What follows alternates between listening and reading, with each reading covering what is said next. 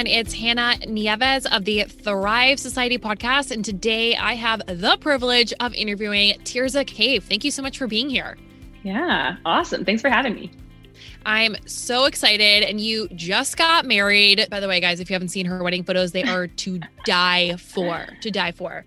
Okay, so walk us through. I know your story, yeah. but tell the audience a little bit about you, your background, the types yeah. of people you get to work with.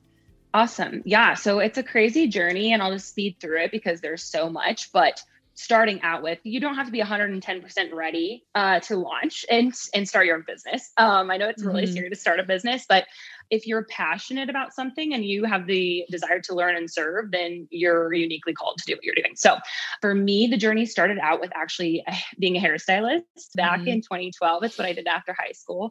And really quickly um, figured out that I liked the business and marketing side of selling the products and like marketing yourself more than actually doing hair. So I ended up going to university for a year for st- strategic communications, um, mm-hmm. wanting to be in the social media marketing world.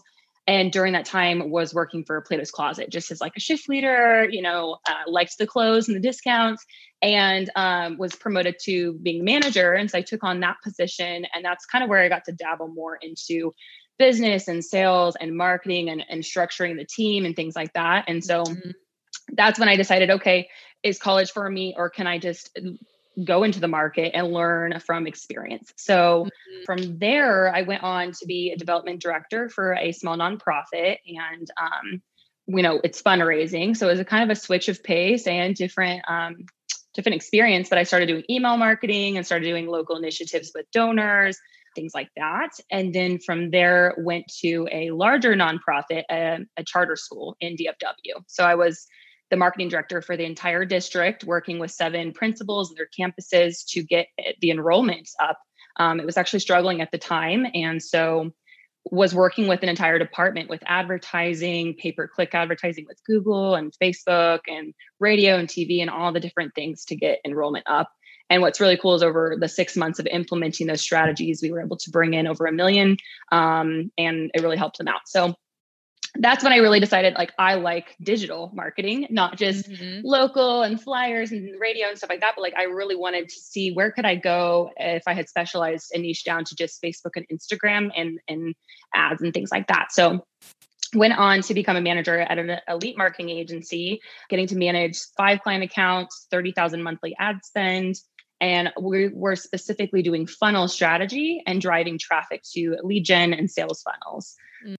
With some big clients there. So it was amazing. I mean, name drop Marie Forleo, Amy Porterfield, those were some of the clients we had. And so I got to really see firsthand what it was like to build an online business. Um, mm-hmm. And so I was like, okay, after all these, now at that point, I think it was seven years into marketing and mm-hmm. getting to specialize in that, decided to start my own boutique marketing agency. So I got to work with my own clients and get them some awesome wins. And then just this year, um, pivoted into coaching so incredible and you are such a powerhouse and i mean those are those are big names you know working on the backside of that as well so so incredible. So in terms of launching you know that's something that i hear i see you talk about you are the queen of launching you just had an incredible launch and i you know a lot of people especially when they're first starting their business it's kind of a little bit intimidating of like how do i go through this process? How do i strategically plan out a launch? And you talk a lot about like email list building mm-hmm. here right right? Yeah. So we'll kind of start with that and move into Sweet. launch because again, you have to have a solid email list. So mm-hmm. when it mm-hmm. comes to you know email list building what are some of the recommendations that you have on how to grow your email list um, yep. and specifically like leading up to a launch yeah uh, first off i love this question and how it's framed because right off the bat you are bringing attention to that list building pre-launch right and mm-hmm. that's it is that we are doing this pre-launch. We're not doing this during lunch or after lunch. It's very mm-hmm. we're pre-working up and getting our database growth before we launch an offer. And so that's super on point. But growing your email list before um, any kind of sale or offer is really important for a ton of reasons. But I'll just focus mainly on some of my favorite ways to start the progress or the process and to actually get strangers to sign up for your mm-hmm. inbox party. I mean, that's what it is. We're having an inbox party and we're inviting strangers to join our party. So, first, we design a lead magnet, and there's different terms for this a lead magnet, an opt in, a freebie. But we design this freebie with our avatar and our offer in mind. So so often I see entrepreneurs kind of missing this where they create lead magnets just cuz maybe so and so's doing it or mm-hmm. they create a, a, lead magnet that doesn't effortlessly lead someone into their offer. It could be distracting or different, right? So the goal of a good high converting freebie to get people on your email list is that it serves your audience and and truly actually serves them. I think sometimes there's an opinion out here where it's like let's not give too much let's only uh, mm-hmm. a sliver. But I'm with Gary Vee, who preaches give all your best stuff away for free. And so serves them. Um, it also establishes you as an expert. If you think of like the endowment effect, where there's the ownership or the perceived ownership um, and value goes up when you own something. And so when you think about that, when you give them the ownership of a freebie and you give them their own insight and their own quick wins, the value is going up for the freebie, but then also in working with you. Right now, they look mm-hmm. at you as as the person that helped them get these wins, and now they see you as more valuable. So, and then also leaves them with a new problem. Right, um, our freebie should present them and open up their mind to saying, "Okay, I got the wins for what the reason I grabbed this, but now I have some other new problems that may be arising." That then lead into your offers being the solution. So, so good. Um, yeah. And then, I mean, when it comes to formats, it's really what sets your soul on fire. What do you want to do? But then also, what is your community wanting to digest, right? If they don't like video, if they don't like PDFs, then don't do that. But there's videos, mini courses, workshops, templates, you name it. Um, you get to pick which one you want. But mm-hmm. then when it comes to, I guess the next step would be then driving traffic, right? And getting those conversions and getting that stranger to raise their hand. So, some of my favorite ways that have worked for me, um, but then also my clients are, of course, pay per click advertising. Yep. Um, with that, you're just pouring gasoline on, I call it the biz coals, where you're literally just speeding up the process of getting people into your database. A lot of times I've had to convince women in this space, like, why pay for advertising, right? It's kind of scary to drop funds without it um, being proven to you yet but kind of how I say it is um, if you want to speed up the process, right? Time is money. So, in me paying to get more people into my email list, I'm speeding up that time and getting quicker results. Uh, and we do that. We hire coaches, we hire a team to scale. Um, mm-hmm. It's the mm-hmm. same with pay per click advertising. And some other ways are Facebook group promotion. These are lead pools where you can hang out and you can pitch your freebies and get women into your email inbox party and then I would say talking about talking about it in video format. This is one we don't always talk about, but it's like, yes. yeah, if I'm not showing up, if I'm not showing up and talking about it, then how can I expect my community and incoming traffic to even know it exists or why they should grab it? So you do that pay per click advertising, hang out in Facebook groups, um, but talk about it as well in your content and in your video format. So, so, so good. And you mentioned about like talking about it on video, which is so, so key because even myself, right? Like I have a quiz on how to get featured in the media, but if I don't talk about it, no one's going to oh, yeah. know it's there. So, exactly. a good tip too, because, and that's something I would imagine, you know, you can just add that to your content calendar. Maybe you talk about it like once a week or once every two yep. weeks. So, I love that tip there.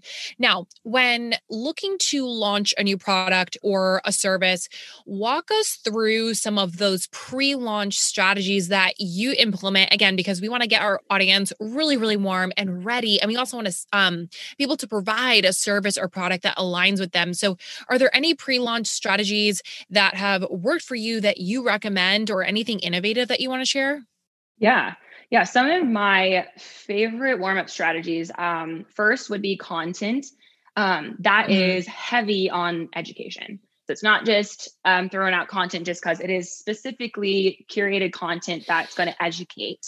Um, and the goal of pre launching is that no less than six weeks out from launching your offer or your special is that you're trying to communicate the value of your offer in advance, right? You're opening up their minds to the problems that they have and then that and that there's a solution. And you're kind of like planting a seed in advance that that solution is going to be drumroll your offer right? But before you ever talk about your offer or what it's like to be working with you you're educating them and opening their mind to i have a problem.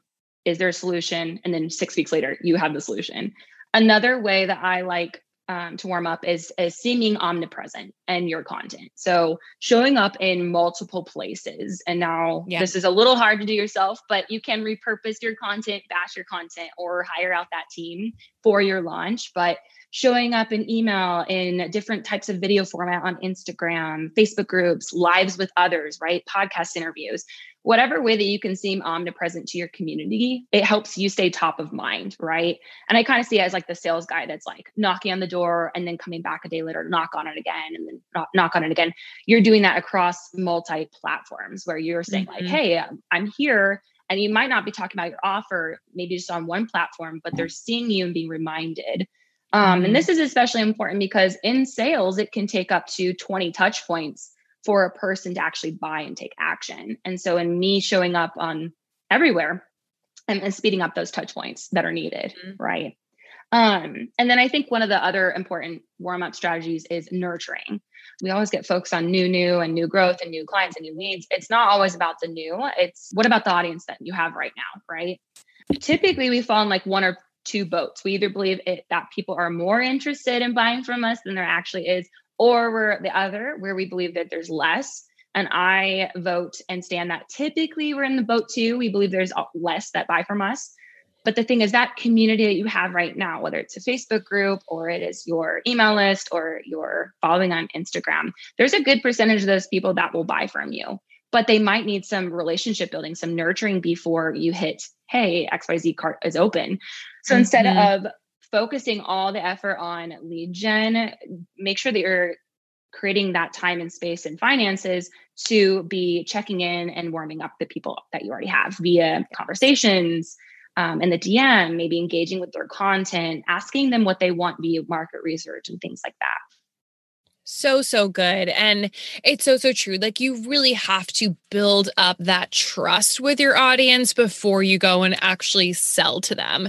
So, so good. So, I kind of want to shift gears a little bit here and talk about the mindset. Now, okay. we can talk strategy all day long, which is so, so good. But a lot, and you mentioned this before, a lot of the times, and I even hear this from my clients where there is a fear of the launch failing like, mm-hmm. what if no one buys? What if yep. I get crickets? And what do I do?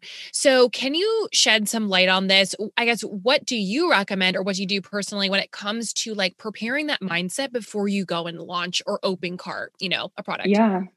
Yeah, I mean, I'm like raising my hand right now for having launched PTSD. We've all like, mm-hmm. if you've ever launched something, you might have experienced that, and that's a real true thing. Calling it out, right? Launching can be intimidating. I mean, you're putting yourself and your offer out into the world in hopes that this stranger will say yes and spend their hard earned money on you. Right. And so mm-hmm. I've learned lessons and strategies the hard way, aka me flopping with launches, but then also what I've seen work when it comes to my now five figure launches in the last trimester. So I'd say some of the best ways to kind of prepare your mindset and prepare yourself for a successful launch would be um, market research, right? And I just talked about that, but it's less likely that your offer and launch will flop if you've directly gotten the answer from the source, right? If you've mm-hmm. asked your audience, what do you want? And you use that information to create and plan your launch, right? And this step is how we can get high converting anything, right? We get the answer directly from the market's mouth. So that I'd say is number one. And then also um, do what scares you right? Oftentimes, fear comes from us imagining the worst case scenario, right? No matter mm-hmm. how far fetched it may be, we we imagine the worst, right? I won't be able to pay my bills and blah blah blah blah. Exposure therapy it comes into play where we're facing our when we're facing our fear it helps us realize that we are in more control of the situation than we think mm, right and so, so do what scares you expose yourself to that and it's going to get easier and easier to realize that you have control over the outcome more than you think I would say accepting rejection in advance, right? We're talking about mindset. Sometimes it's not always positive. This is like mm-hmm. the hard truth where starting a new business and launching um, a new offer requires hearing a lot of no's. All right. You're going to just have to accept it. We're going to get no's no matter what you do, what you sell. Um, it's not all, what you have is not going to be for 100% of everyone, right? Right. It's not going to be for for the masses. It's not even going to be for the many, but more likely the the few right and so many successful business owners only sell to a few people, right? Yep. Um, yep. And so when you think of like rejection in advance, um, Michael Jordan didn't make his high school basketball team, right? But he didn't give up, right? He took that rejection as a learning opportunity and kept going. And now we know him today, right? And then you have billionaire investor Warren Buffett. He was rejected from Harvard. So they got used to hearing the no and didn't measure their success by how many times they heard the no. They measured it by what they did for people who said yes right? And that's the thing mm-hmm. is i'm not here mm. for everybody. I'm here for the people that say yes to me to uniquely serve them. Uh, and that's why you keep going and that's why you launch to serve those those people. And then i would say the last thing is just um, a support system. So whether that is a coach your friends your team that you've hired surrounding yourself with positive people because launching can be wearing and it can be a mind game mid launch slump. That is one of the worst, right? So you need those people to pick you up and to keep on pushing you so that you don't yep. throw in the towel early. Maybe that's early in that you never do it, or midway you just give up. You need that support system to help you shift out of the negative mindset so that you can so you can serve your audience. Mm, those tips were so, so good. I mean, you mentioned before about kind of selling to your unique people. And I always kind of go back to that point, that statistic of like you're selling 80% of your business comes from 20%. And that is, that's huge, right? And so when you speak to everyone, you speak to no one. And even yep. just resonating off the nose, I remember even for myself when I first started this business, and I, I remember I, I came from like I came from corporate, you know, and I came from yep. doing marketing yep. strategies from a corporate level, but for my own business business. I remember I had one of the first like flops ever, and yeah. it was hilarious. I laugh at it now. I laugh yeah, at it yeah. now. and at the time, we're just like rolling with it, and you're like, all right, it's okay. I had two people show up for this webinar, and it's all good. Yep, yep. Um, mm-hmm. but it's totally true on that. Like every single challenge, every single experience just helps better you for the next, you know, launch that Absolutely. you do. So oh, yeah. That is so, so good. And even to like having a support system. I remember even for myself, you know, having those six figure launches have been, yep. I would have never been able to do it without having like a mentor there. And yeah, I mean, you probably exactly. can resonate with that too. Yep. Oh yeah, for yeah. sure. Those, you know, mess those Voxer messages at 10 o'clock at night. yes. I don't know if I could do this. Um, oh my gosh. yes. This is so, so good. Okay. So we talked about email, talked about kind of like the pre-launch here, talked about the the offer, and we're launching the offer. And I'm just curious to hear from you, you know, after you actually launch, uh, we can kind of kind of move into the space a little bit, but um, is there anything else that you like to do to kind of like prepare, you know, for the next launch of a product like do you turn like waitlist like you um, create a waitlist for the next offer or i guess give us some tips on that too yeah. So this particular launch I just came out of, I did use the waitlist strategy. It was the first mm. time, and I honestly didn't even invest in education to truly understand all the in and outs of a waitlist strategy. I just ran with it. So, yep. I, but thankfully, it did work okay for me this round. I was able to get me one client and a lot of sales calls, which gave me more experience. So good. Um, but yeah, I did like an incentive uh, for people to get on the waitlist. I did a giveaway, gave them free value in the back end of my email and things like that. I'd say like in between the launch season, first off, one, celebrate your past launch success. Don't just dive right into the next thing. Uh, I'm an Enneagram 3 and I'm always like on sprint mode, mm. but like you mm. have to take that moment to like breathe and celebrate what you just did. Whether it was a good, better, or best goal reached, you need to celebrate that moment. Rest right before you go into the next thing. Mm-hmm. But then I would say, going back to the market research, going back to your content planning, because sometimes it can get really fuzzy where like we we're just running running running and we miss that huge strategy and planning piece that made our first launch or, or a second launch successful right? So no matter how many launches you're going through have that season to go back to the drawing board mapping out what your offer is who it's there for wh- what are the problems they're facing the goals that they have and using that information and market research to craft your content so you can have that awesome pre warm up phase again and then sell out your launch. So, so good. Uh, kind of like taking that time to recalibrate yourself. That's, I wholeheartedly believe that. And even for myself, like any client that works with me after they go through a launch, I'm like, all right, how are we celebrating? How are you celebrating this? Are you taking time off? Um, how are you doing something for you? So I love that so, so much. I love this topic. I feel like we could talk about this forever, right? It's, it's a hot topic I want to transition transition into one of my favorite parts of every single episode of the Thrive Society podcast, which is why I started this to begin with. If people, you know, head back to episode zero, you will know what I'm talking about. But I feel like a lot of the times we don't talk about you know, quite frankly, the hard shit that people have to go through to build a business. And um, I even shared, I think it was like a uh, one of those graphics the other day of talking about like what entrepreneurship is and what people really think it is and what it actually is. And it's oh, yeah. so much work. So I'm just curious to hear from you, like, was there any challenge or any type of struggle that you experienced whether it's personally or professionally that really just helped to change the trajectory of your life and your business is there any story that comes to mind um, yes, the one that is really coming to mind is it was actually this year. So um, I started my business, um, the boutique marketing agency in November. So I had all these months, right? Mm-hmm. And then March and April hit. Okay, now your brain's probably thinking COVID. Yep. COVID is when uh, it was March and April, but that was also a season where I had just offboarded a really large client for me um, because I was kind of wanting to downsize my agency. And so we losing that finance was really hard and I was left with two clients and just really struggling. So that's also when the pandemic hit, right? So everyone's wondering what's going to happen. Are we going to be able to make finances? Are people investing in their businesses right now?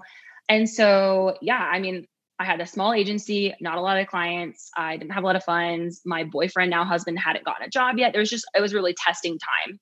So I had this decision where I considered going back to corporate you know, I just didn't know if I could make it. My content felt like it wasn't getting a lot of traction. I felt like, you know, my account wasn't growing. I was having women and nonprofit leaders pick my brain and ask me questions, that people weren't inquiring to work with me. Mm-hmm. Um, and so I just felt like I was missing something. I, I, knew I was missing something. And I was seeing all these other women hit these big numbers with their launches and get paid to do something that they were passionate about.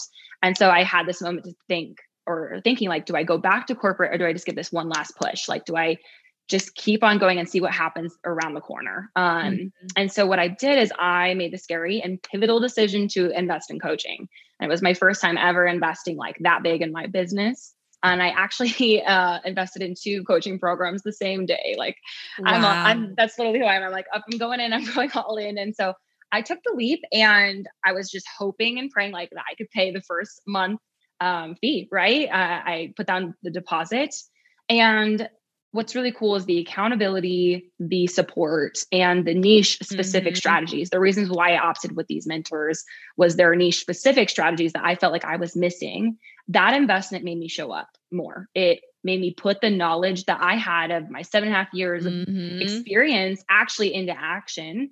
Because uh, sometimes it's easy for you to get results for others. Like just kind of like what you're talking about. We come from corporate, we've done a good job, but mm-hmm. somehow there's something that gets missed in the translation of you being able to actually show up for your own business the same way and do those own strategies for your own business.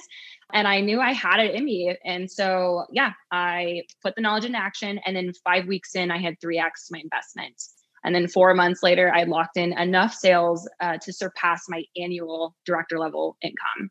Um, salary wise. So literally in a trimester of the year, being able to say I've made as much as I would have an entire year of a high stress dream job quotations there. Um, so now, uh, and I'm on track to hit six figures in 2021. So anyway, for me, that was okay. a freaking low moment, you know, um, where you have that two decisions. Do I keep going and do I take my business seriously or do I go back to corporate? Mm-hmm. Um, and I chose to invest in myself. And there's like a quote out there, but like the best investment is an investment in yourself. And I really believe like that was the pivotal moment for the trajectory of my business. And um, mm-hmm. I'm a big believer in investing because I've seen it work for me.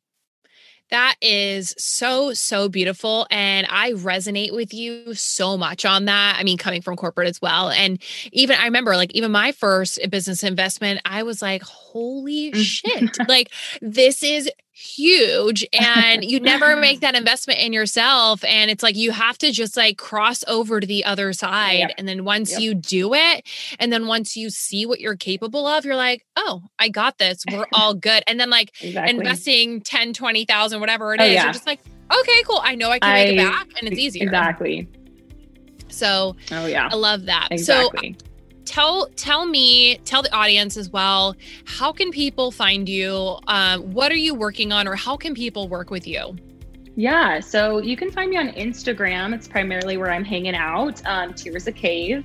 And then I also have a Facebook group community. We have 373 ladies in there, and we're all having a blast. And so that's just a community of boss babes hanging out and supporting and networking. And that is the Herpreneur community. It's on Facebook. And then you can also go over to my website to check out um, my coaching programs and services. Right now, it's just a wait list for my one on one that just closed, but we have some exciting things coming up in the future. Um, and you'll be able to hear all about that on Instagram.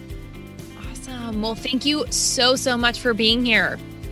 Yes, thank you, Hannah, for inviting me on. It was an awesome conversation to have, and I'm really excited for all the women that can tune in and hear it.